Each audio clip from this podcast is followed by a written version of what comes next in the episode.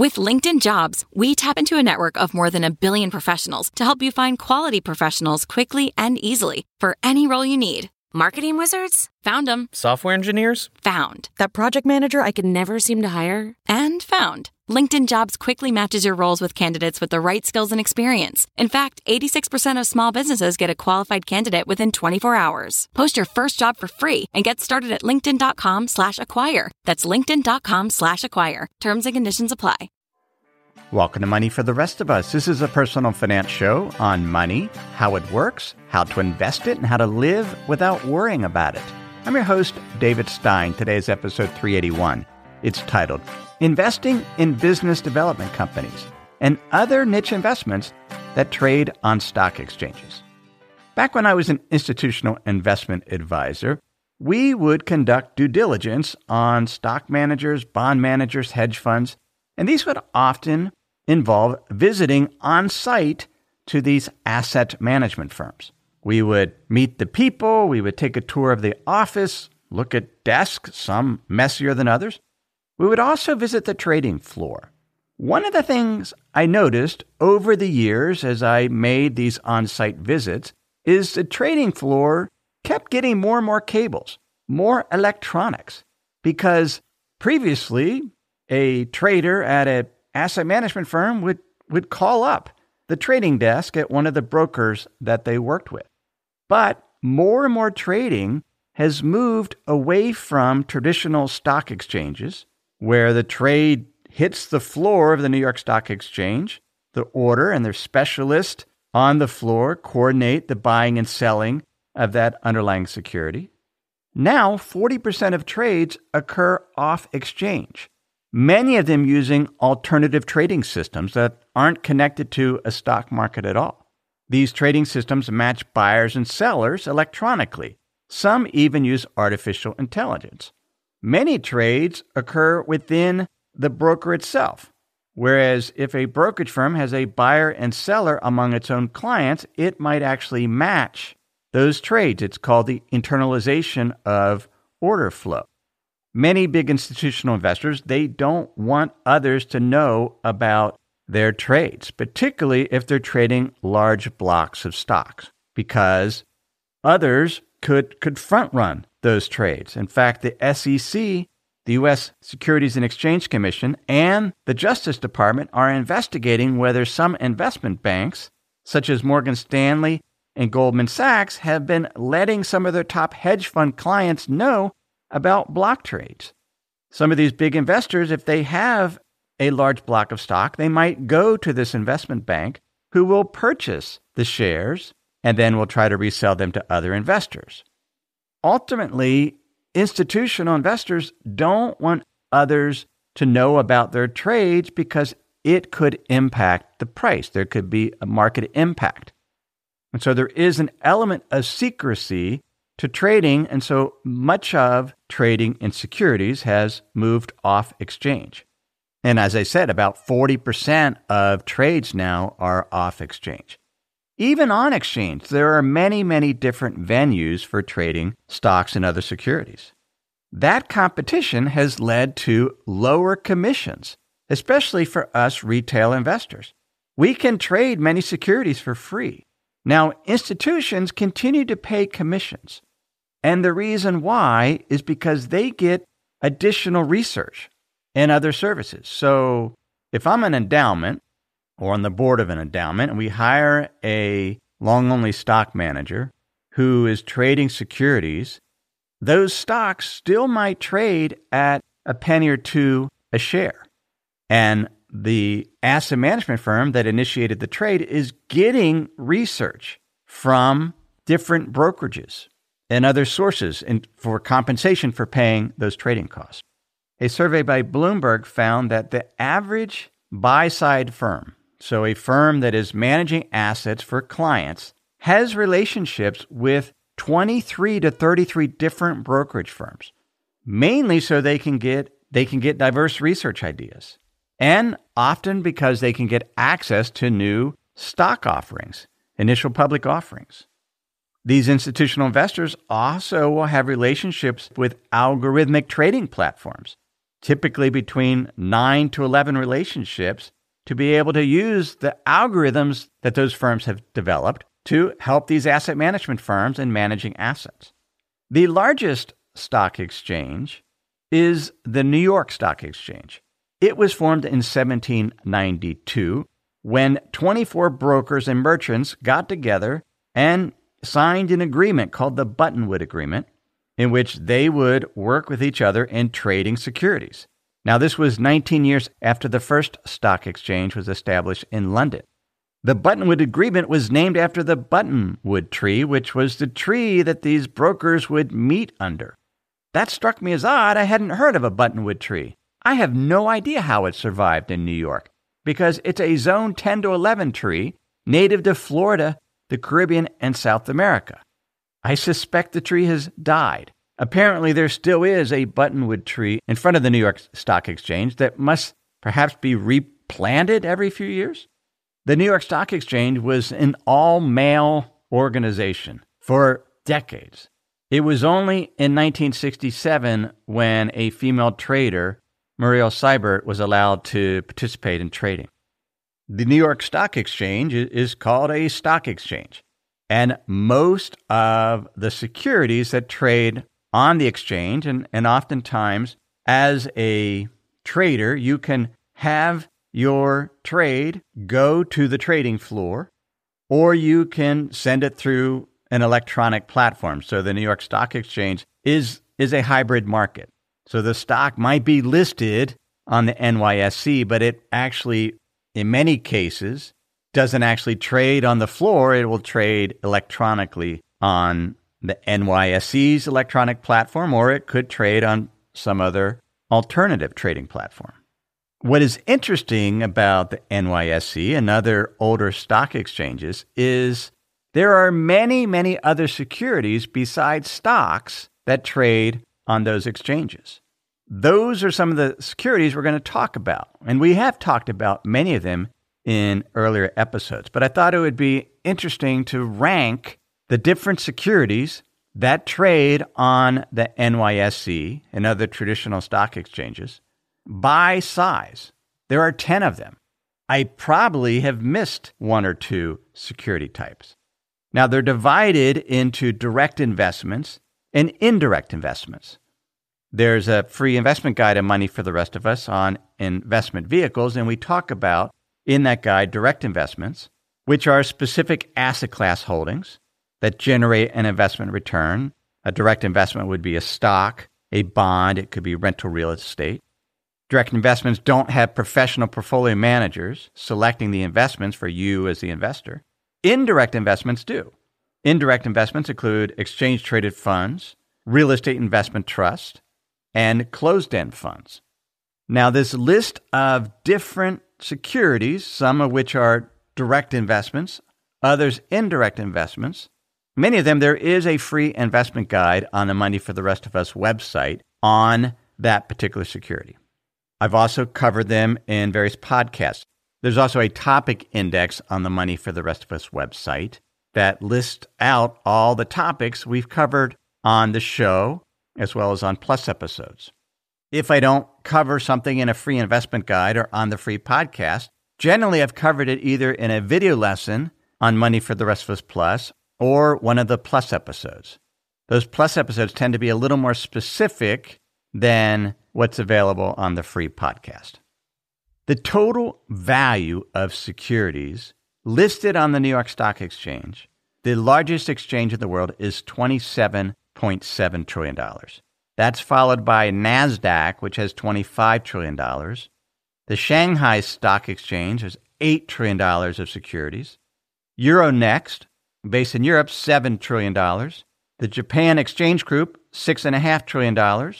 And then additional exchanges with significant assets is the Shenzhen Stock Exchange, the Hong Kong Exchange, the LSE Group, London Stock Exchange Group based in UK, the National Stock Exchange of India, and the TMX Group of Canada. In thinking about the New York Stock Exchange, which is the biggest, the most common security traded there, as we would expect, are common stocks, direct investments that represent an ownership in a company and entitles the holder to a share of the profits. Total value by market capitalization or size, which is the number of shares outstanding times the price for common stocks, is $53 trillion, the biggest, most common asset that trades on stock exchanges. The second biggest, and this surprised me, are American depository receipts, or ADRs. They comprise about $8 trillion. And ADRs is a security that represents shares in a non US company and those shares are held in trust at a U.S. depository bank.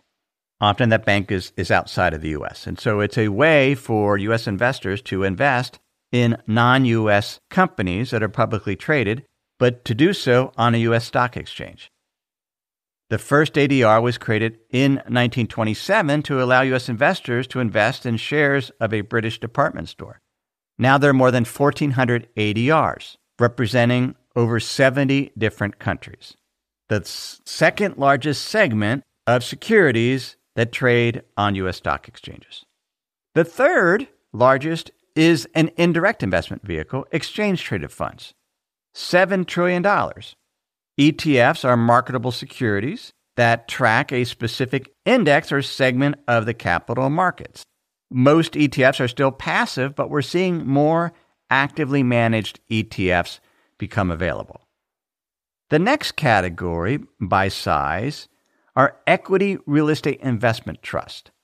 $1.5 trillion of equity REITs trade on U.S. stock exchanges. Equity REITs are also indirect investment vehicles. They own and operate income producing commercial real estate, such as office buildings, shopping centers, apartments, and many other property types. The next category of investment is preferred stocks. They make up about $400 billion in terms of total market size. Preferred stocks are an income oriented asset class, they're direct investments, and they're hybrid securities. They have elements of stocks and bonds. A bond like characteristic is they have a specified dividend rate that they pay. So there's a yield but many preferred stocks don't mature. Some are callable, but it's not a bond. It is a form of equity. In fact, dividends for preferred stocks have to be paid prior to dividends for common stocks. Preferred stocks are more senior in the capital structure for companies than common stock. A next type of security by size that trades on stock exchanges are closed end funds. About $300 billion of closed end funds trade in the U.S. A closed end fund is a type of mutual fund where investors pool their money. There's a professional money management team that oversees the portfolio, selects the underlying securities, be it stocks, bonds, preferred stocks. So this is an indirect investment vehicle. They're interesting compared to ETFs in that there's only a certain number of shares available for closed end funds there isn't a mechanism like you see with ETFs. As demand increases, the ETF sponsor can create more shares. A closed end fund has to do another public stock offering to raise more shares. Sometimes they'll do a rights offering, but it's a more formal process. Whereas with an ETF, it happens on a daily basis. As a result, closed end funds can sell at big discounts or premiums to the net asset value. It's one of the fascinating areas to invest. In fact, I'm working on a course that goes into more detail for how to invest in closed end funds. The next category of securities that's available on a stock exchange but isn't necessarily a stock are master limited partnerships. These are generally energy infrastructure investments that get special tax treatment by paying out 90% of its cash flow earnings to shareholders. And they invest in natural resources primarily, about $200 billion in market cap, but there's only 28 or so available in the US. A next category then is exchange traded notes, $136 billion. An exchange traded note is an unsecured debt security whose performance is tied to some financial index. It is an indirect investment vehicle, and it is a, a topic that we've covered in an earlier podcast episode. Next, and a little out of order, this should have been in front of exchange traded notes, $200 billion worth, approximately, although it was challenging to figure out exactly how much was available. These are SPACs, special purpose acquisition companies. They're non operating publicly listed companies whose purpose is to identify and purchase a private company, allowing the acquisition target to have publicly listed stock. In 2021, there were 613 newly formed SPACs that raised about 162 billion of capital. There was also capital raised in 2020, 2019, but SPACs typically have 2 years to identify and find a purchase candidate. And so we always have SPACs that find an acquisition target, they combine it, and then there's a newly listed company, and the security then is no longer a SPAC. And so you have new SPACs being issued, SPACs that are despacking once they either shut down or do a business combination. And so it's challenging to figure out what is the total value of SPACs outstanding. SPACs are also known as blank check companies, and there's a podcast episode and a free investment guide on SPACs.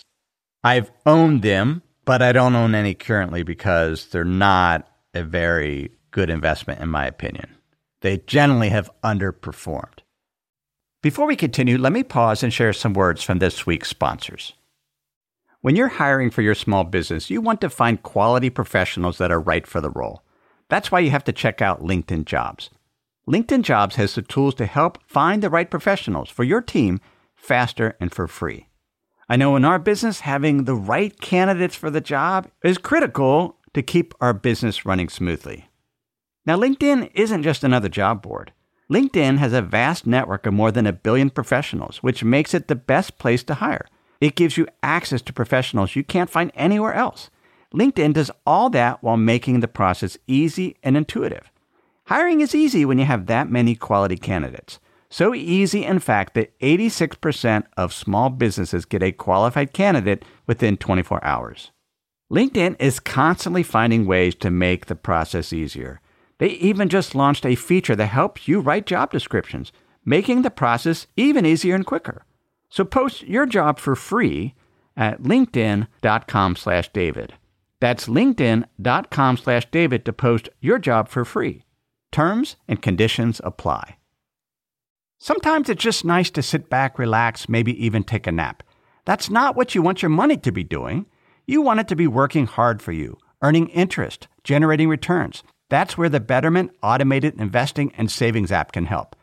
Betterment's technology gives you advanced tools that are built to help you maximize returns.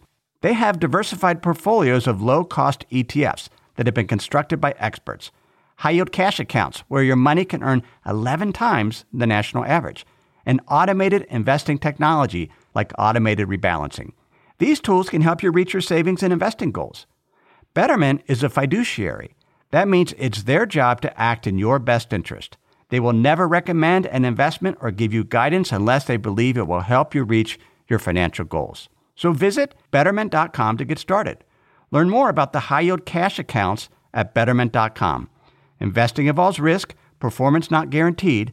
Cash reserves offered through Betterment LLC and Betterment Securities.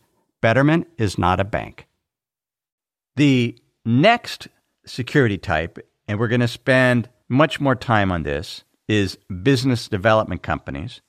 There's about $53 billion outstanding, so much, much smaller. When you compare even SPACs, which are niche, $200 billion, MLPs of $200 billion, closed end funds over $300 billion, $400 billion in preferred stocks, trillion and a half in equity REITs, 7 trillion in exchange traded funds, 8 trillion in ADRs, and 53 trillion in stocks. Way down at the bottom, we have BDCs with only $50 billion. And even smaller than that, more niche is mortgage REITs Mortgage Real Estate Investment Trust, sometimes called MREITs, only $4 billion. There's 34 MREITs outstanding. These are indirect investment vehicles that invest in residential and commercial mortgages, primarily using mortgage backed securities. There's an investment guide on the website on investing in mortgage REITs. there isn't, at least of, of yet, an investment guide on business development companies. As I mentioned, there's 53 billion outstanding, and there's 40 to 50 BDCs. BDCs are a special type of closed end investment company that directly fund businesses that have revenues between 10 million and a billion dollars.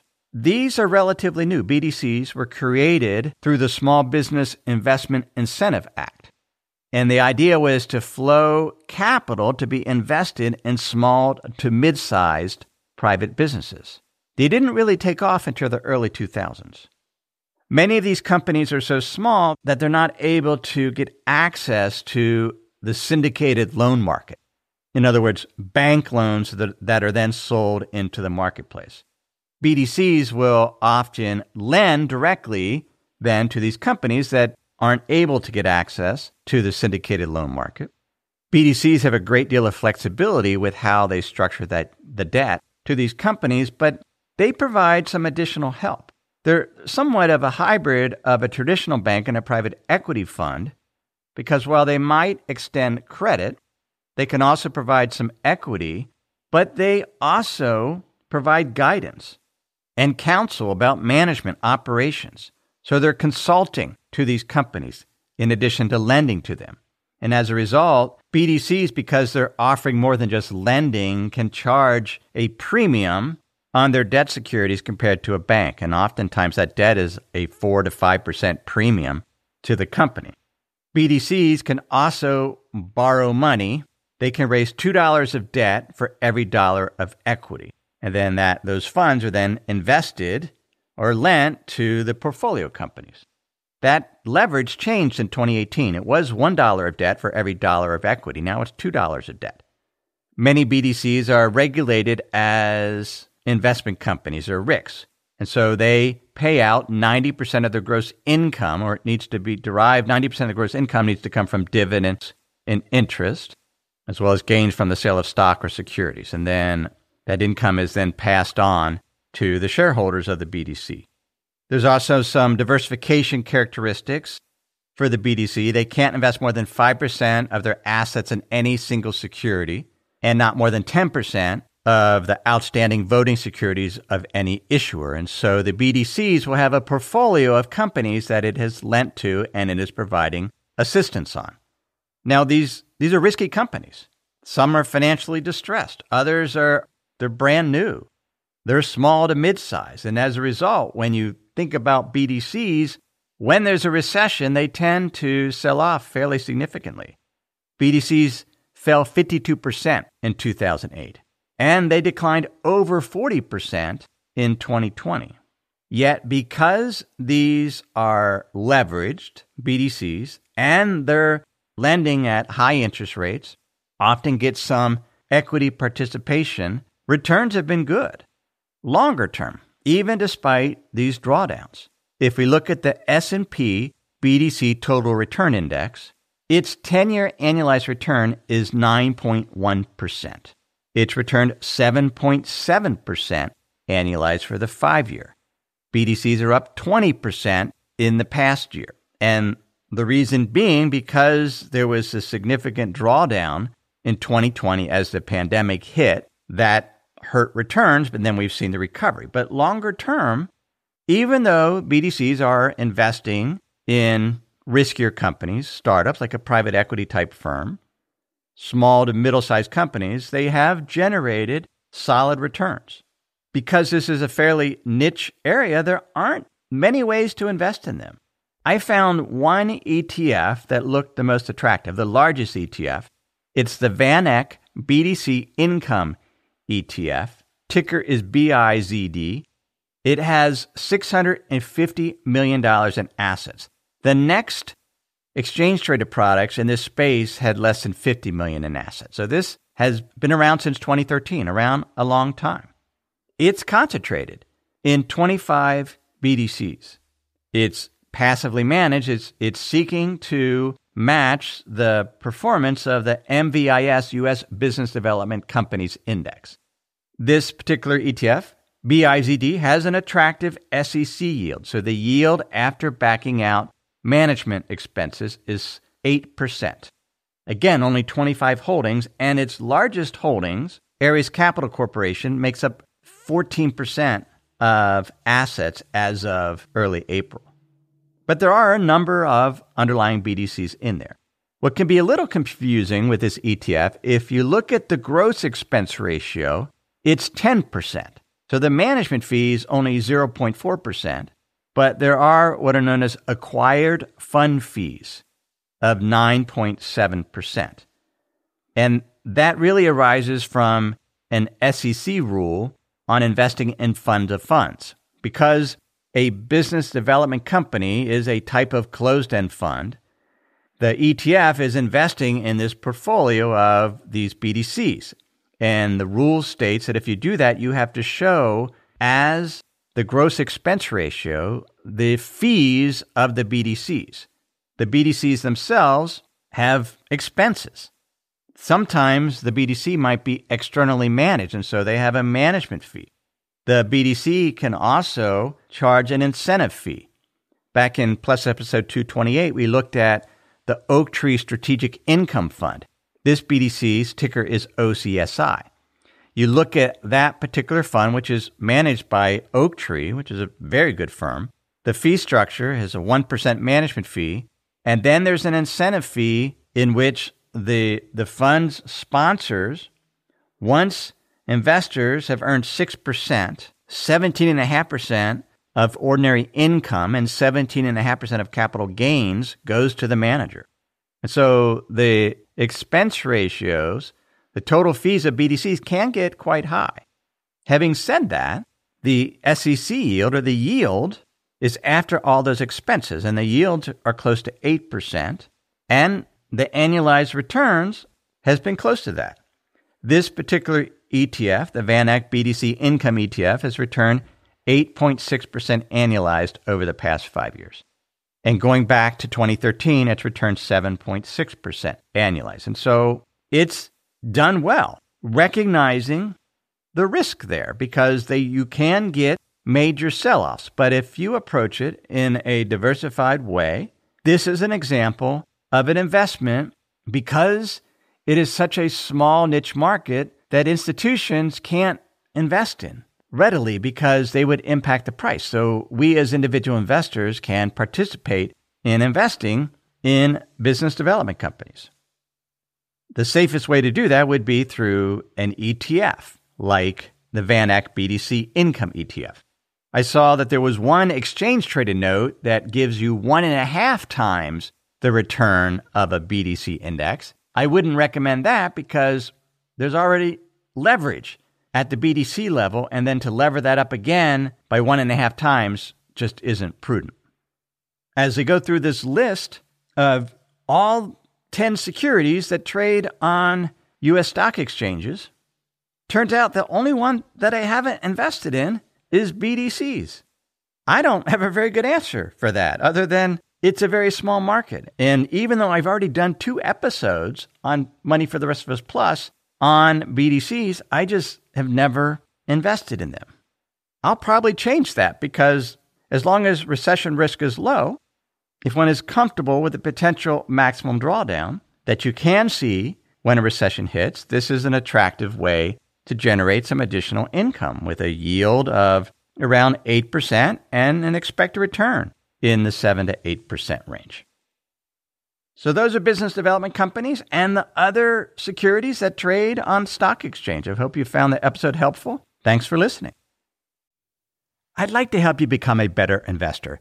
Certainly the free podcast helps with that, but have you subscribed to my email newsletter, The Insider's Guide? It's where each week I share an essay on money, investing, and the economy to a list of thousands of email subscribers. I put a great deal of thought and time into that newsletter, and I would love for you to be able to read it and learn from it.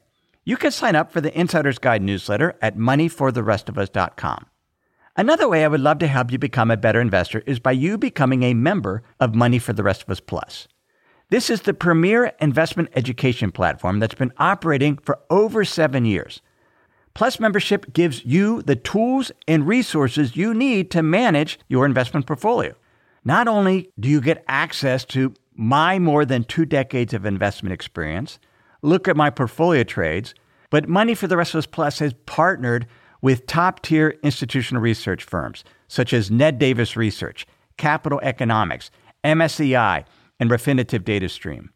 I curate the most important content and lessons to help you make better portfolio decisions. You also access a community of over a thousand members to get their insights. Money for the Rest of Us Plus is a bargain compared to a college credit or subscribing to an institutional research service that can cost upwards of $10,000 per year, or even hiring a financial advisor. You can learn more about Plus membership at moneyfortherestofus.com. Everything I've shared with you in this episode has been for general education. I've not considered your specific risk situation. I've not provided investment advice. This is simply general education on money, investing, and the economy. Have a great week.